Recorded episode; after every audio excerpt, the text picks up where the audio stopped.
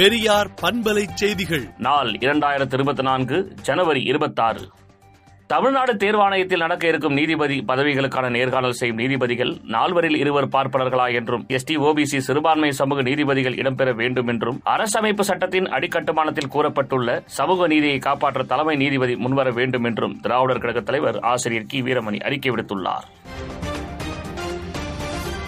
வழிபாட்டு தலங்களில் நிலையை மாற்ற கோரும் வழக்குகளை நீதிமன்றங்கள் அனுமதிக்க கூடாது என்று மதுராவில் உள்ள ஷாஹித் இத்கா மசூதியை ஆய்வு செய்ய ஆணையரை நியமிக்க வேண்டும் என அலகாபாத் உச்சநீதிமன்றம் பிறப்பித்த உத்தரவுக்கு உச்சநீதிமன்றம் தடை விதித்துள்ளது. இந்தியாவில் மேலும் நூற்று தொண்ணூத்தி எட்டு பேருக்கு கொரோனா பாதிப்பு உறுதி செய்யப்பட்டது. கடவுள் படத்தை காட்டி மக்கள் வயிற்றை நிரப்ப முடியாது என மல்லிகார்ஜுன கார்கே விமர்சனம் செய்துள்ளார். கங்கையில் மூழ்கினால் புற்றுநோய் தீரும் என்று கருதி கங்கையில் மூழ்கிய சிறுவன் மரணமடைந்தார்.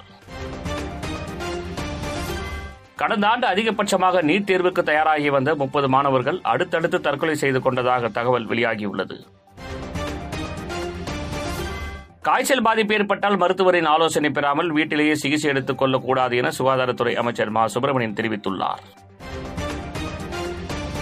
கழுகு மலையில் உள்ள வெட்டுவாங்கோயில் சமண சின்னங்கள் உள்ள மலை ஆகியவற்றை பாதுகாக்கப்பட்ட பகுதியாக தமிழ்நாடு தொல்லியல் துறை அறிவித்துள்ளது.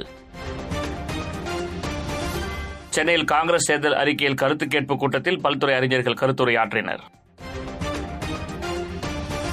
பிப்ரவரி பதினாறில் நாடு தழுவிய அளவில் போராட்டம் நடைபெறும் என விவசாயிகள் அறிவித்துள்ளனர்.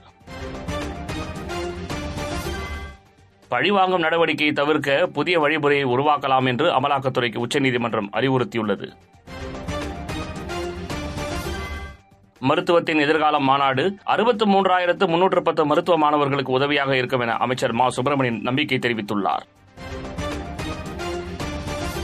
ராமன் கோயில் திறப்பு விழாவை தொடர்ந்து கங்கையில் புனித நீராட சென்ற பன்னிரண்டு பக்தர்கள் லாரி மோதி பரிதாபமாக உயிரிழந்தனர். கேலோ இந்தியா போட்டிகளில் பதக்கப்பட்டியலில் முதலிடத்தை நோக்கி தமிழ்நாடு வீராங்கனைகள் சென்றுள்ளனர். விடுதலை நாளேட்டை விடுதலை டாட் இணையதளத்தில் படியுங்கள். பெரியார் பண்பலை செய்திகளை நாள்தோறும் உங்கள் செல்பேசியிலேயே கேட்பதற்கு எட்டு ஒன்று இரண்டு நான்கு ஒன்று ஐந்து இரண்டு இரண்டு இரண்டு இரண்டு என்ற எண்ணுக்கு பெரியார் எஃப்எம் நியூஸ் என்று வாட்ஸ்அப் மூலம் செய்தி அனுப்புங்கள்.